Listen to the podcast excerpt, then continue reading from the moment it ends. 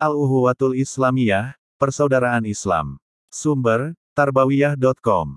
Titik. Pilar keempat yang menopang takwinur ruhil jamaah, pembentukan semangat berjamaah setelah al-itisom berpegang teguh kepada tali Allah, takliful kulub menautkan hati, dan adamut tafaruk tidak bercerai-berai adalah al-uhuwatul Islamiyah, persaudaraan Islam.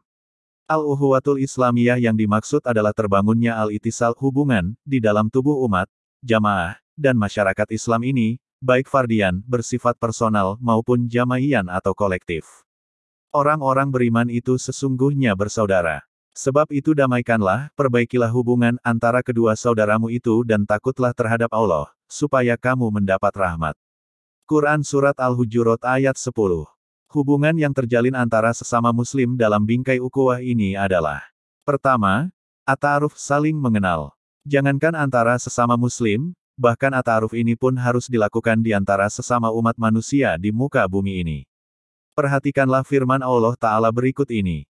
Hai manusia, sesungguhnya kami menciptakan kamu dari seorang laki-laki dan seorang perempuan dan menjadikan kamu berbangsa-bangsa dan bersuku-suku supaya kamu saling kenal-mengenal.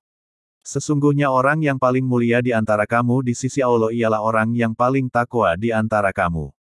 Sesungguhnya Allah maha mengetahui lagi maha mengenal.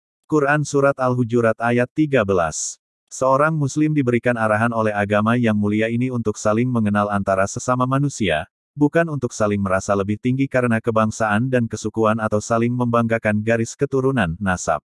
Tujuan Ata'aruf ini adalah saling tolong-menolong dan bahu-membahu di atas kebaikan dan ketakwaan sehingga berbagai hal positif bisa terwujud. Adapun pengenalan seorang muslim terhadap saudaranya adalah meliputi pengenalan yang bersifat jasadian, fisik, fikrian, pemikiran, dan nafsian, kejiwaan.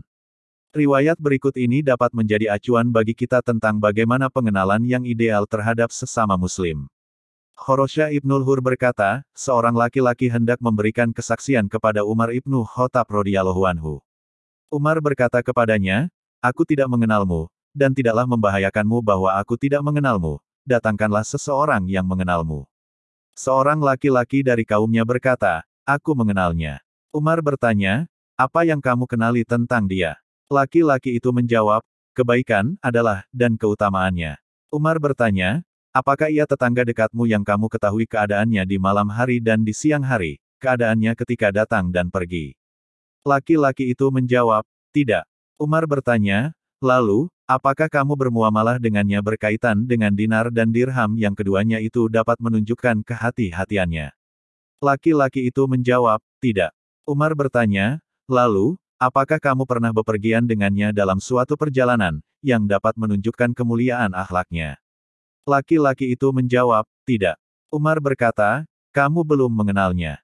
Lalu Umar berkata kepada laki-laki yang akan bersaksi, datangkanlah seseorang yang mengenalmu. Asunanul Kubro nomor 19769. Dari riwayat di atas dapat disimpulkan bahwa seseorang itu sungguh-sungguh telah mengenal saudaranya apabila Mengetahui kondisi aktivitas atau tingkah lakunya di siang dan di malam hari. Mengetahui kehati-hatiannya dalam bermuamalah terkait harta. Mengetahui kemuliaan akhlaknya dari pergaulan yang intens. Kedua, atafahum saling memahami. Atafahum adalah buah dari ata'aruf yang mendalam.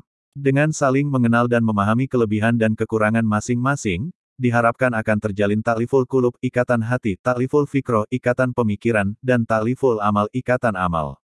Tiga hal ini ditandai dengan terwujudnya suasana saling nasihat-menasihati.